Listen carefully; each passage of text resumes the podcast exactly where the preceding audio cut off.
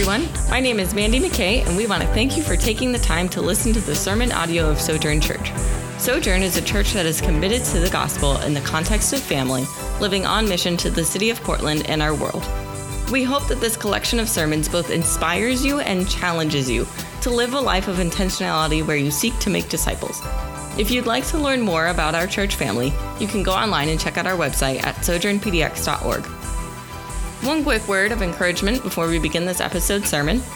We at Sojourn absolutely love it that you're tuning in to what God is teaching us here. But more than anything else, we want this podcast to be supplementary to an already growing devotion to your own church body and nothing else. This collection and others like it are great in making God's word to us more available and understandable, but it can never be a healthy substitute for real participation in the body of Christ. Enjoy this sermon.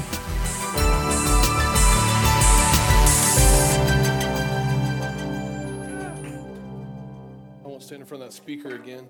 Uh, yeah, that's good. Um, I am Nate. Uh, well, and let me just say that we're thrilled to be here, and it's really it's an honor to stand before you. Um, our church has a deep love for for you guys. Uh, we pray for you regularly. Um, we talk about you in our staff meetings regularly, in a good way, uh, not in a gossipy way. Uh, but uh, just want you to know that that people in Texas uh, have big hearts for the city of Portland and for this church. Uh, and uh, we have uh, uh, fallen in love with your pastor and his family, and so um, we'll continue to have them out to visit us. And uh, what is not the prettiest part of Texas, we have some pretty parts, but we don't live there. Uh, and so we got to enjoy the Multnomah Falls and do the hike to the top of the falls last night. And we live in a completely flat area, so the the, the grade to the top was a little much for us, but we did it, and, and we accomplished it. And so uh, I'm married to a person named Jamie, who is by far the better half of, of our family. Uh, I tell people at our church that they like me and they love her. Uh, and that's generally the truth, uh, is the way it works there. And I have two kids a 10 year old son named Luke. Uh, who's into baseball and video games and is taking up golf, which I'm hoping he keeps up because I like golf. Uh, and then a daughter, Hannah, who's six, who is uh, a tomboy or a princess and everything in between, and she's a mess. Uh, and so um, that's us. Uh, I, uh, in a previous life, was a school teacher and a coach. Uh, and so uh, God did something big in my life and brought me out of that and brought me into student ministry, which is a calling for sure.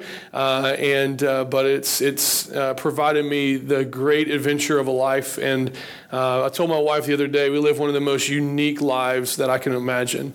Uh, and so, and let me tell you something. Whatever God calls you to, some of you are summer missionaries, some of you moved here uh, in your lives, and some of you are going home in a few days or whatever. But uh, the adventure that God calls you to is, is will be the most fulfilling job that you'll ever have, uh, whatever that is. If you're uh, a doctor and you're going to serve him that way, if you're called to be a part of a church plan, if he's calling you to be a pastor or a missionary or whatever, the, the thing that God calls you to will be the most fulfilling and rewarding thing in your life. And it may be the most difficult thing in your life. Those two things are not the opposite. They usually go together.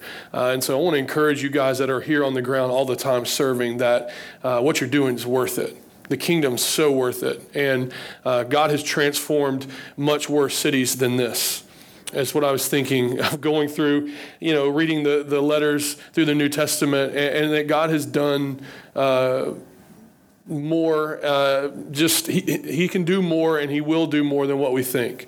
Uh, and just to be faithful and to stay stay faithful in prayer anyway, I was thinking, uh, Matt asked me to preach on this idea of sitting around the table. Around the table, I love this. Um, you have an intimacy around a table that you don't get anywhere else. That's why um, coffee shops are, are so good. Uh, people don't maybe know that. Maybe they think it's the drink, but really, I think it's the experience of the coffee shop that, uh, that, that, that, that, we really value is sitting around a table, sharing something with another person. There's something intimate, uh, intimate about eye to eye contact, about um, interacting with that person. We sit down to a meal together, we don't know each other, right? You have Texans on one side and everyone else on the other. But when we sit together at, a table outside and share a meal, all of a sudden we can be- become friends. And so uh, we have a saying at our church that we say what we do uh, inside the four walls of the building is not church.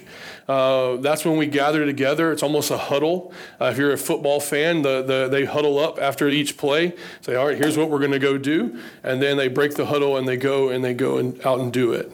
And so, really, what is church is not necessarily what's happening in here, but it's what is going on in the everyday, mundane parts of life, in the Monday to Saturday parts of life, if you will. Uh, and so, as we break the huddle today, our, our, job is to go out and God has a mission for us. Uh, and so we're going to look today at the role, some of, some of the roles that God has given uh, in His Word. So if you got your Bibles, turn to Luke chapter 10. Uh, this is a, you're going to, part of this is going to be real familiar to you, I think. Uh, and then maybe some of this is not. Um, but uh, each family has certain roles. There's a there's a husband, a wife, a, uh, a mother, a father, uh, children, uh, a team has roles a quarterback, a wide receiver, a running back, a tight end, a, a center. Uh, we had a discussion about soccer jerseys the other day. How wide is the best player on the team? Usually number 10. Uh, someone can tell us the answer to that. We'd we'll love to hear it. But usually the best player is always number 10. Uh, the one who, at least the one who scores the most goals is usually given number 10. He has a role, put the ball in the net. Right? The goalkeeper has a completely different role to do. All right? And he's, his job is to keep the ball out of the net on the other end, okay? Um, and so Christians in the New Testament are given many roles, uh, and specifically on what they're to do as husbands, wives, children, as pastors, as elders, as teachers, as servants, right? But in this passage of Scripture, Luke chapter 10, we see specifically three roles that Jesus kind of enunciates here. We're not going to read every verse of this chapter. We are going to hit some of the, the high points, okay? Uh, and so uh, the Christian life, like I said, it mainly takes place outside of here. And so the, the roles that we take on, and the first one we're going to look at is the role of an ambassador, a person who's a representative of, Christ.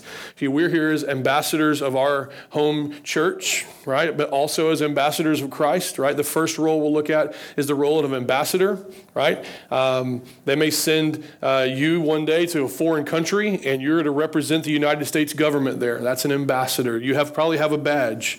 Uh, usually ambassadors have a badge. One time a Census Bureau worker came to my house over and over again, like trying to do the census, and every time she had this badge like on a string. You know, you know what I'm talking about, where you pull it off and you let it go and it elastics back. You know what I'm talking about? She had one of these badges and she kept doing this, like putting it in my face. I'm with the Census Bureau, like every time. And so I knew who she represented, right? She was an ambassador for the United States uh, Census Bureau.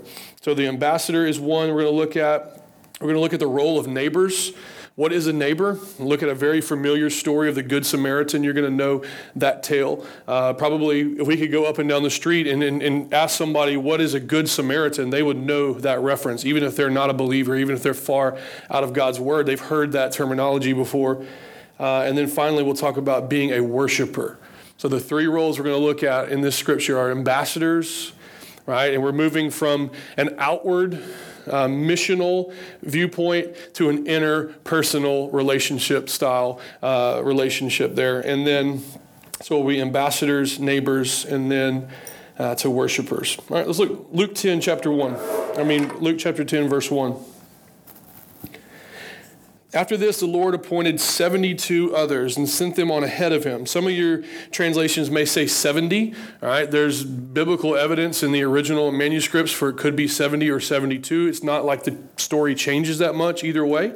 Um, 72 is symbolic. In Genesis chapter 10, there's a list of nations after, uh, after the flood, and they list all the nations of the descendants of, of Noah, right? And they list out 70 nations there. So I believe it's a symbolic number there that kind of represents that this is a supposed to be a worldwide, a global um, representation here.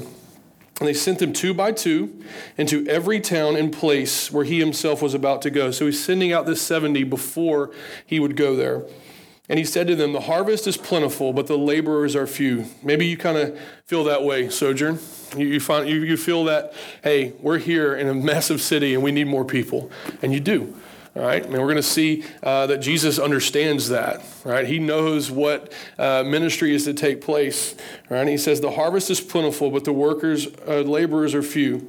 Therefore, pray earnestly to the Lord of the harvest to send out laborers into the harvest." He didn't tell them to pray for an easier job or less harvest. He said, pray for others to join with you. That tells me right there that, that whenever a person comes to faith in Christ, they're not just coming to faith to go to heaven. There's not this idea that we, we do a lot of surveys, and that's, that's kind of the uh, people's, uh, if they have very little understanding of Christianity or just a little bit, that, that's like their idea is that, hey, this is a punch your ticket to get to heaven kind of thing. Um, but that's not what I see here. What I see here is going out and calling others to come join the mission. Right? He says, pray that others would come and join the harvest. Right? Harvesting's hard work. Anybody ever worked on a farm here? No, it's hard work. All right, Caleb has. Uh, you have. You worked on a farm. It's hard. Is it hard work, Elliot? Yeah, it was. Uh, and so hard work. Uh, and so they're asking others to come do it. All right, verse three. Go your way. Behold, I'm sending you out as lambs in the midst of wolves. Carry no money bag, no knapsack, no sandals, and greet no one on the road. Whoever, whatever house you enter, first say peace to this house. And if the Son of Peace is there, your peace will rest upon him. So they're having to go out in faith as well. They don't have hotels booked. We, we booked hotels like in February to come here in July. Right? We didn't have a worry of where we were going to stay when we got here, but they're sending them out two by two, saying, Go to these cities. When you get there, you need to rely that somebody is going to open their home to you. Right? That's a walk of faith, isn't it? All right, I think that's the way it is. Whether we're in an, established church that's been there, our church has been there like 140 years, uh, or whether we're in a brand new church startup, uh, this idea that we have got to walk on this kind of faith that God will provide what it is that we need. All right, uh, and even even more than that, don't take any money with you. Don't take an extra pair of sandals. No knapsack. All right, just take the shirt on your back and go and do what I've asked you to do to call others to join the cause. All right, verse 7. And remain in the same house if you find a man of peace, eating and drinking what they provide, for laborers deserve his wages. Do not go from house to house. Wherever you enter a town and they receive you, eat what is set before you. Heal the sick. I always use this verse when I go on mission trips, like especially to foreign countries. I'm like, this is what we're doing. Whatever they put on the table, you eat it. I don't care if you're picky, you eat it. Anyway, that's, that's my interpretation there. It doesn't matter uh, necessarily in this context. Um, whenever you enter a town and they receive you, eat what is set before you. Heal the sick in it and say to them, The kingdom of God has come near to you. But whenever you enter a town and they do not receive you, go into its streets and say, Even the dust of your own town that clings to our feet, we wipe off against you. This was something they would do when they walked through Gentile towns and they left. They would try to leave the dirt there uh, symbolically and uh, even to a degree of leaving the actual dirt there. And nevertheless, know this the kingdom of God has come near. I tell you, it will be more bearable on that day for Sodom, for that town. He goes on, we're not going to read all these verses, but he puts a curse on those who would not receive the messengers. Upon those cities that didn't receive, he, he says, man, it would be, it's going to be more bearable for Tyre and Sidon, for Sodom, for Old Testament cities that were ruined because of their rejection of God.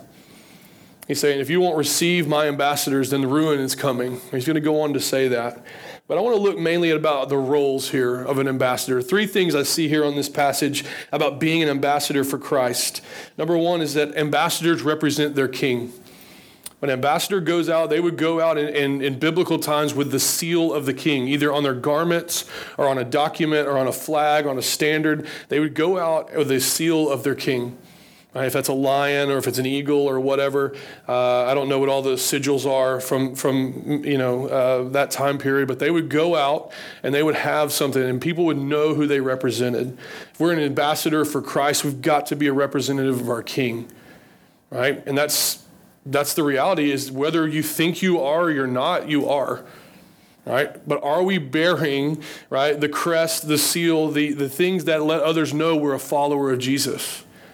There's a couple of things Jesus in the in the Gospel of John, he says, if you abide in my love, right, that they will know you're my disciples. If you abide in my word, they'll know you're my disciples. All right, and he says in John 15, you abide in me. If you remain in me, you'll bear much fruit. And so an ambassador must be those things. He must be a person of love. If we're a follower of Jesus, Jesus was, was loved. When he was there, he loved. We've got uh, to, to love people. All right, they went out, they went preaching, teaching, healing, casting out demons, healing the sick. Um, and, and, it was important. Uh, Paul understood this. 2 Corinthians 5, verse 20, he says this He says that we are ambassadors for Christ.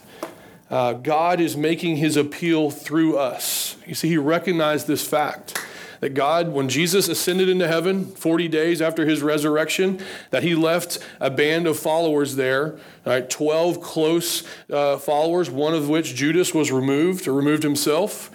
Right? And then the Bible gives us a number of about 120 other people that they were left there as ambassadors for Christ. Right? They, the world rejected Jesus when he was here. He was here for 33 years, and at the end of his life, he, he, lived a perfect life. He loved unconditionally. He served, he healed, he cast out demons. He did nothing but good. And what did it get for him? He got put on a cross. All right? And so he left behind his followers to do it. And guess what? Those 12 or 11 Jewish men and 120 Jewish people, they have been involved through discipleship and missions in reaching the city of Beaumont, Texas, and the city of Portland, Oregon because those guys started it and those men and women they started right there as taking up this idea of being ambassadors. And the gospel spread right? And then we can read the new testament that uh, needs were never you know went unmet. People in the church their needs were always met. Uh, my ipad shut down on me. That's not good. All right so ambassadors represent their king. Number two ambassadors have a mission. Uh, an ambassador is going to do a certain job right? For ambassadors of Christ, uh, they are sent out. In fact, these 70 or 72 here, they are used, they are described using the same word that we use to describe the apostles, the 12 apostles that were walked with Jesus. That word is apostello, right? We just transliterated it to the word apostle, right? The, the exact same word there is used that these people were sent out for a mission, for a purpose, right? Ambassadors have a mission, and ambassadors are sent out as lambs among wolves innocent. The world, man, if we if we just think about the world we live in, some of the things we see, some of the, the, scary things that I see in the world, and I think about how my children are going to come up in a world that I didn't really come up in, I get really worried and afraid and um, emotions that I shouldn't really have. Uh, but then I think about uh, the gospel.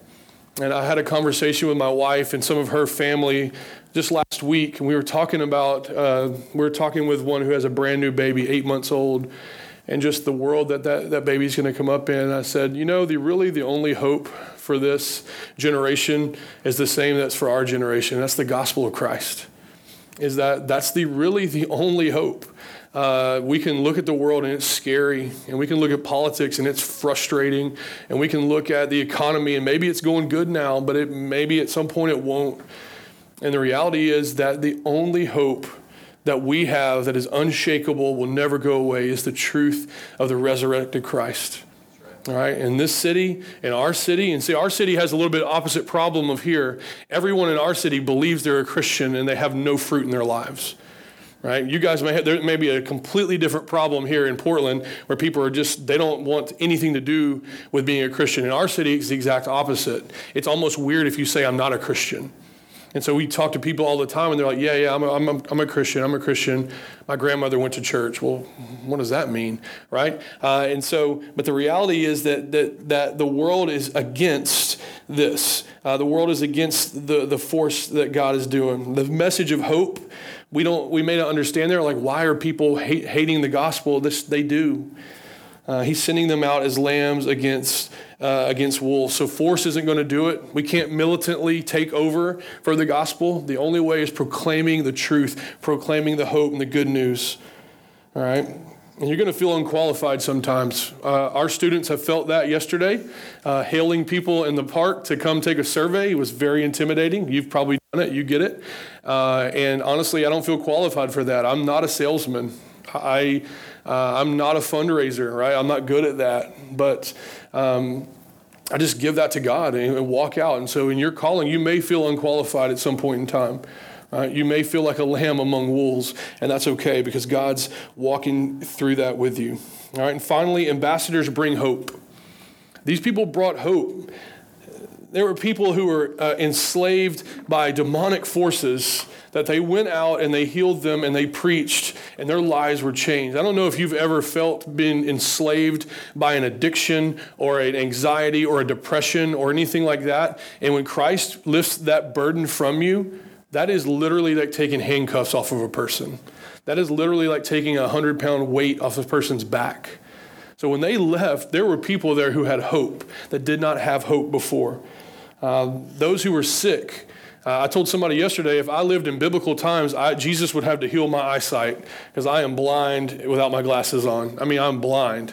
Uh, I failed the driving test. They wouldn't even let me drive the car without my glasses on, okay? So uh, imagine if you're that person and they went out and healed the blindness and that person saw again. Man, there was hope at the end of that. And we live in a hopeless world to some degree our world uh, and our, our generation, this Generation Z. I try to study Generation Z because uh, doing student ministry as you get older, what you realize is you're not like the students uh, that you're ministering to that much anymore. And that's okay. They don't really expect you to be. If I used the, the slang that they do, they would think I was a dork anyway. So uh, I don't try to do it. Uh, I just try to learn why they're doing the things they're doing. But uh, in doing that, what I've learned is that there is more depression, anxiety, and suicide in Generation Z than in any generation in the history of our country. And we can go into the causes of that or whatever later. Um, but I want to read this to you from a uh, psychologist um, at the San Diego State University, Dr. Jean Twenge, says this uh, that psychologically, that this generation are more vulnerable than millennials were. Uh, how many millennials are in here? How many Generation Z? Okay, so we got a little bit of both. Uh, that they're more, and this is this is uh, on an average here, of course, that rates of teen depression and suicide have skyrocketed since 2011. It's not an exaggeration to describe Generation Z as being on the brink of the worst mental health crisis in decades. And she says this, this is her opinion, much of this deterioration can be traced to their phones. So let's let that sit on you for, for, the, for the rest of the week. That sat on me for a while. But here, I'm just what I'm trying to say is not put your phone down, but what I am trying to say is we have a message of hope to bring that the world desperately needs. That your phobia or that your failed relationship or that your bad parents or your divorced parents or the, whatever it is that you are identifying yourself with is not what you need to identify yourself with. It is Jesus Christ.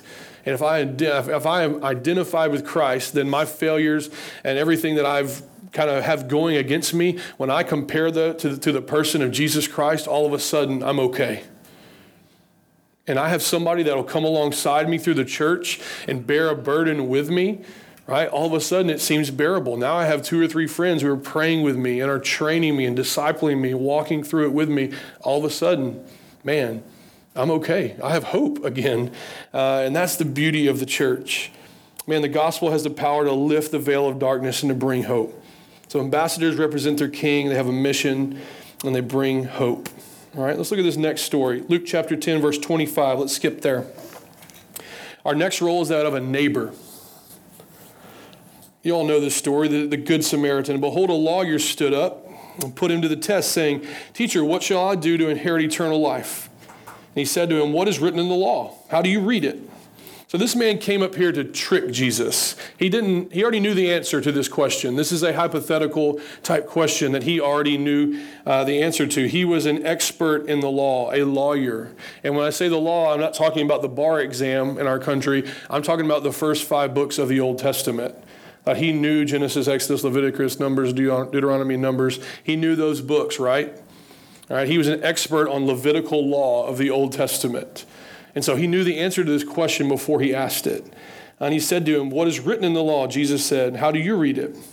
And he answered, You shall love the Lord your God with all your heart and your soul and your strength with all your mind, and your neighbor as yourself. He actually knew the answer. Uh, and he said this to him. And Jesus said, You have answered correctly. Do this, and you will live. But uh, the lawyer, desiring to justify himself, said to Jesus, And who is my neighbor? Right? I think that's something that we can relate to in our culture. That, that we understand that we need to love everybody around us. But we will draw a line and say, well, who is the person I really have to love? Our culture does this, man. We, we like to we like to say, you know what? I have love for all people except for fill in the blank, whatever it is, except for Democrats, except for Republicans, except for whatever, right? Except for Jews, atheists, Muslims, whatever it is, we that's what we like to do, right? And that's what this lawyer's trying to do. He's trying to kind of catch Jesus in a trap of that. Okay? Um, let's see here. Verse 30 Jesus replied to him with a story. Now, here's the thing I don't believe this is a parable. Some people might say this is a parable. I believe that either this story actually happened or that this was such a realistic thing that could have happened that Jesus is telling it as if it's actually happened. Right? There's usually if there's a parable, it will say something like, and Jesus told a parable to illustrate this. But for right here, it doesn't do that. Right? So I think that this is either a very realistic telling of something that, that may have happened or something that may have actually happened. That's just kind of what I think about it. Um, Jesus said this A man was going down from Jerusalem to Jericho and he fell among robbers. It's a very dangerous road. It's about 18 miles long. It's high elevation to low elevation. There's lots of places uh, for robbers to hide on the side of the road. So a lot of people got robbed here. Uh, he fell among robbers and they stripped him and beat him and departed, leaving him half dead. Now, by chance, a priest was going down that road, and when he saw him, he passed by on the other side. So, likewise, a Levite, right, a priest, the descendants of Aaron, um, one of the, the people who were experts in the law. They helped, they were the pastors of the time, if you will, right? He just passed right on by. All right, and then a Levite. Levite is also a person that worked in the church. They're not a descendant of Aaron in the Old Testament, but they're uh, descendant from the from the tribe of Levi, and they also helped in the sacrifices. So they were worship leaders of the time, right? They he also walked past him. All right, for 32. Uh, uh, likewise, a Levite, when he came to the place and saw him, passed by on the other side. But a Samaritan, an enemy, all right, Samaritans were non-Jewish people. They were descendants of people who were in the Old Testament were Jewish descent that um, had married and had children with people who were of Assyrian descent and Sumerian descent, and so they were sort of a half breed of people that, that on both sides no one liked them. All right, they were sort of outcast culture. Uh, it says, but a Samaritan, as he journeyed, came to where he was, and when he saw him, he had compassion if you want to circle a word there, that's the word that I think of when it comes to being a neighbor, is right there compassion. That he had compassion. He empathized with his word, with his, with his plight. He had compassion, and his compassion led him to go and to bound up his wounds, pouring on oil and wine. Then he set him on his own animal, gave him his ride, uh, and brought him to the inn and took care of him. And the next day he took out two denarii and gave them to the innkeeper, saying, Take care of him, and whatever you spend, I will repay when I come back. Which of these three do you think proved to be a neighbor to the man who fell among robbers? And he said, The one who showed him mercy. And Jesus said to him, You go and do likewise. Being a neighbor is our greatest uh, opportunity to reflect Christ's character because he was a man of mercy. Right? He wept at the gates of Jerusalem over what was going on in that city. Right? Wherever he went, people would come to him simply to have their problem solved. And he always, it said his heart was filled with mercy, his heart was filled with compassion, and he would heal them. Right? That's the key. Jesus had compassion for those around him. All right, Ephesians 4 2 uh, says that being rich in mercy, that's how he describes Jesus, that he's rich, he's wealthy, he has an abundance of mercy. All right, being a good neighbor is about imitating Christ, imitating our Lord, who was a person of great mercy. All right, the, the lawyer wanted to define the terms of everything. All right, and Jesus just destroyed that by just saying, go out and love the people who need to be loved. All right. And his, his questioning was wrong, right? His question was, how can I be a, uh, was, who is my neighbor? Instead, his question should have been, how can I be a good neighbor? So Jesus takes his question, flips it upside down, and says, hey, here's what a neighbor is. Go and do it. Romans 5 6 says this uh, At just the right time, Christ died for the ungodly. That's mercy. Right? Christ was godly, he was God himself right? The Bible describes him as the Son of God, his own essence. It tells us that he lived a sinless life. He never broke any of the laws of the Old Testament. He never hated his neighbor. He never stole. He never lied, right? when you have children one day, you'll learn they'll steal and lie when they're like three years old. Right? You don't have to teach them to do it, they just do it. Jesus didn't do that. Imagine parenting Jesus. That would have been good in one sense and intimidating in another sense, right? Because you're like, man, this child literally is perfect. Uh, and then imagine being Jesus' brother. That, that's why they hated him. Uh, James was his brother and hated him before he saw him uh, risen from the grave. They didn't like him, right? Because that was their brother and he never did anything wrong. My sister was, I feel like my sister was that way. She never got in trouble, but I'd gotten a lot of trouble. But at just the right time, Christ died for the ungodly. That's Romans 5 6. Right? It's, that's, there's no logical reason for this man to stop and help his enemy on the side of the road. But the truth is that mercy doesn't need a reason. Right? Jesus didn't need a reason to do what he did, he just did it out of love. There was no logical reason that Christ should die godly for ungodly, but he did. Second thing, being a neighbor is relational. You can't be a neighbor if you don't know people. Right? You can't be a neighbor if you're not out in the society and the culture. We cannot be monks cloistered away and be a good neighbor. Okay? Uh, that, that time period is over. Uh, they served a purpose in, in the kingdom, but for now, we've got to be in the culture. We can't pull ourselves out of the culture and say, you know what, I'm going to live for Christ in my own small bubble and have any impact because you won't. You can impact only the people inside the bubble. And so we've got to live out and about in the coffee shops, in the workplaces, on the buses, in the bike lanes of our city. We got to ride scooters today downtown, which was awesome. Uh, and so uh, I felt like I was more of a Portlander now that I, uh, I rode in the green bike lane in the middle of, this, of the street. That is foreign. No one rides bicycles around us because you would die. Uh, people do not look out for pedestrians. You would die if you ride a bicycle in Beaumont. I'm pretty, pretty sure of that. Uh, and so uh, that was, you know, just being a part of the culture you're in.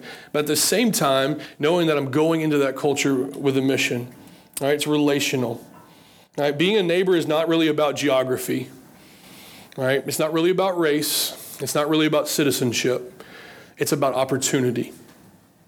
All right, write that down if you would. Being a neighbor is really about opportunity. The Samaritan had an opportunity, the Levite had an opportunity, and the priest had an opportunity, but only one of them was a neighbor the one who took the opportunity to love someone who needed loving. Hmm. Jesus took this story about being a neighbor from general to specific. The lawyer wanted to, well, who is my neighbor generally? Jesus told him an exact story about who his neighbor was, right? He moved from general to specific.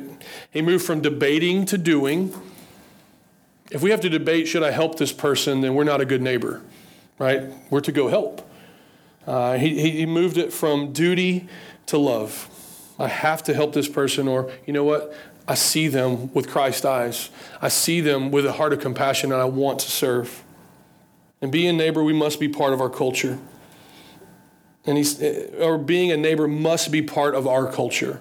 Jesus left the story with go and do likewise. This is not just a cool story that we're to encourage with, this is a story that we're to learn from.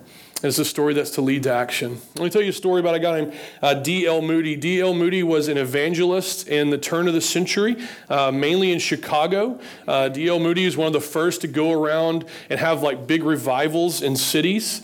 Uh, he helped start the YMCA, if you're familiar with that, this, this idea. It's because of D.L. Moody's ministry that churches have gymnasiums in them. They kind of this whole bit. But D.L. Moody was a preacher, and he had a guy that would go and sing with him named Ira Sankey.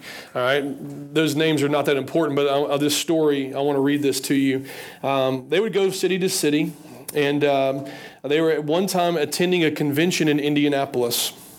Mr. Moody asked his singer, Ira Sankey, to meet him at 6 o'clock one evening at a certain street corner. When Sankey arrived, Moody put him on a box. You can imagine the street corner in downtown Portland. They put him on a box uh, and asked him to sing. And it was not long before a crowd gathered because he was doing some street performing. And then Moody spoke briefly, inviting the crowd to follow him to a nearby opera house. Before long, the auditorium was filled, and the evangelist preached the gospel to the spiritually hungry people. All right, and then when the delegates to the convention began to arrive at the opera house, Moody stopped preaching and said, Now we must close as the brethren of the convention wish to come and discuss the question how to reach the masses. You see, these guys were in a convention talking about how to reach the masses, and Moody and Sankey were out reaching the masses.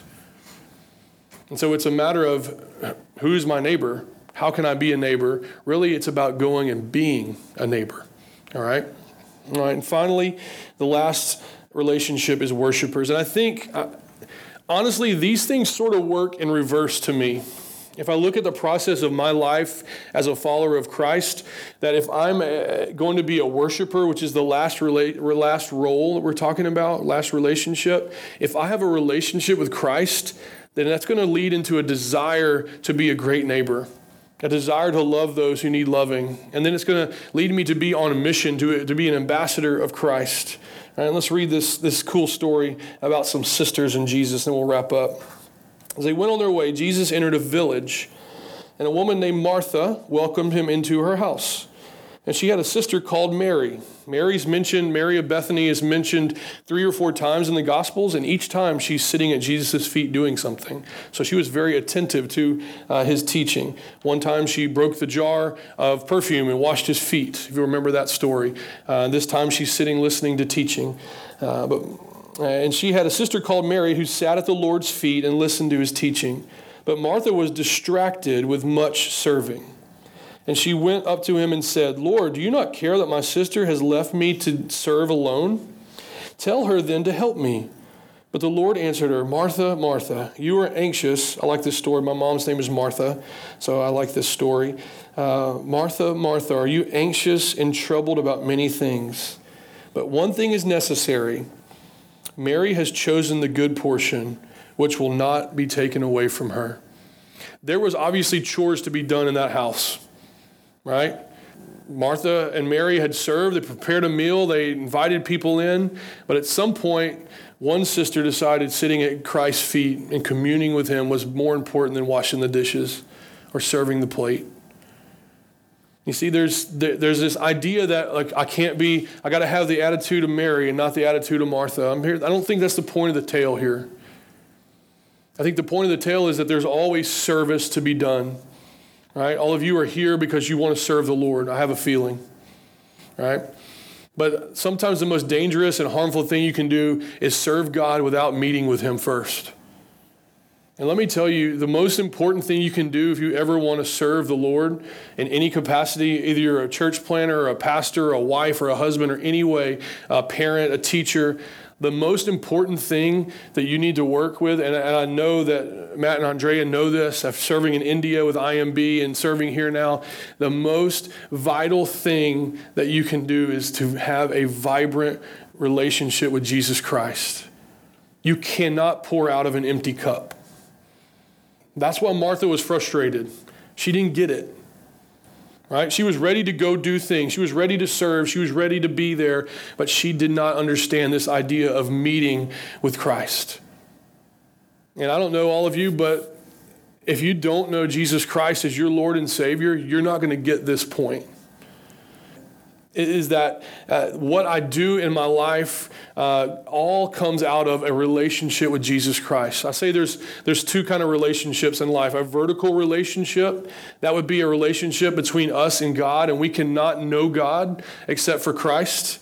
Right? We are, we are able to know God because Jesus came and, and, and broke down the walls, the barriers that separated us from God, the barriers of our sin right? The barriers of death that kept us from having a, a, intimate relationship with God. He came and broke those down by dying on the cross and rising from the grave again.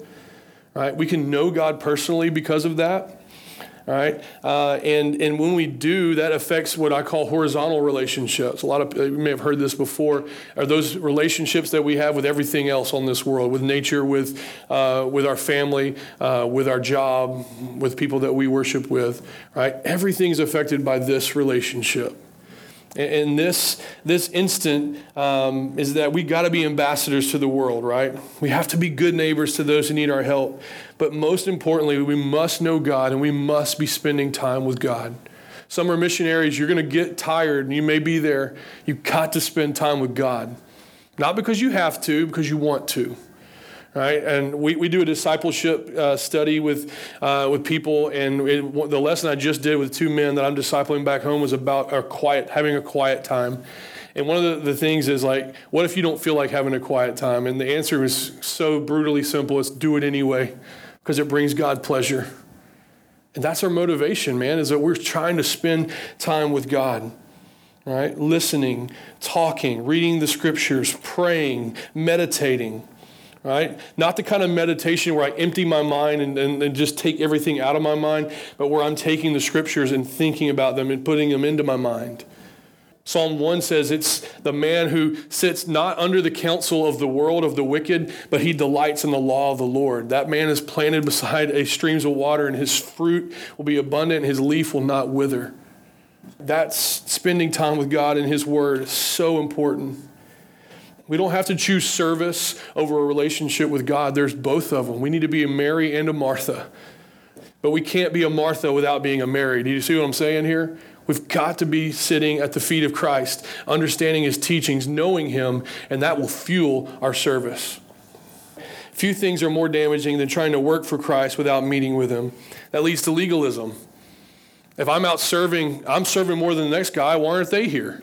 There's no grace in that. We learn grace from being under God's teaching and spending time with Him, and then by going out and serving, we're able to practice grace. Jesus says it himself, John 15, 5. He said, Apart from me, you can do nothing. You can try as hard as you want to pull the boulder uh, of the kingdom forward, and if you are not uh, with Christ, you cannot do it. You can't. You can't make a dent in this city without, without being with Jesus Christ. Apart from Him, you can do nothing. I'm going to say this what we do with Christ is far more important than what we do for Christ. All right? What we do with Christ is more important than what we do for Christ. Many people have done many things for God and have been empty inside because they didn't really know the Lord. Your service, your ministry, your mercy, it all flows out of your relationship with Jesus Christ. Uh, Charles Wesley and John Wesley were some evangelists in the 1800s, and they also were hymn writers. Anybody ever sang hymns out of a hymn book before? Okay, uh, you've probably sung a lot of hymns by the Wesley brothers. Uh, they also were the, the, the, founding fathers of Methodism or the Methodist Church.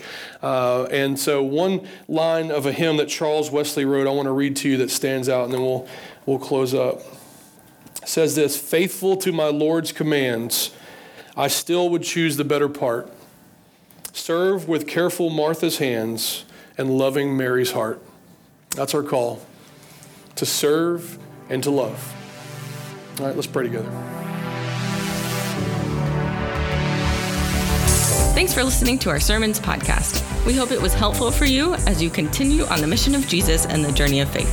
If you sense God doing something in you and would like to talk to one of us about it, or if you'd just like to learn more about what God is doing in our lives, please reach out to us over social media or email, or check out our website at sojournpdx.org.